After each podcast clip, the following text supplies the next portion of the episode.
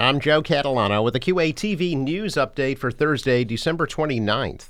The man known as the poet laureate of the Boston Red Sox, Dick Flavin of Quincy, has died. Flavin was also a former journalist, playwright, and voice of the Boston Red Sox for many years. He was 86.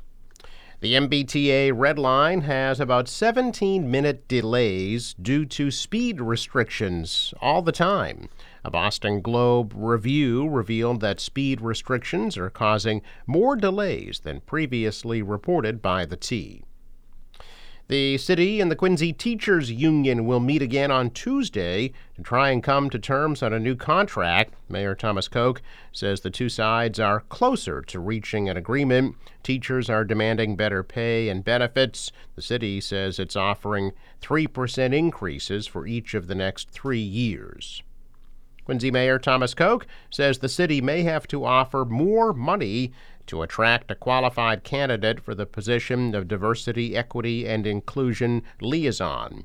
Koch says only one candidate applied for the newly created position, which currently pays $75,000 a year.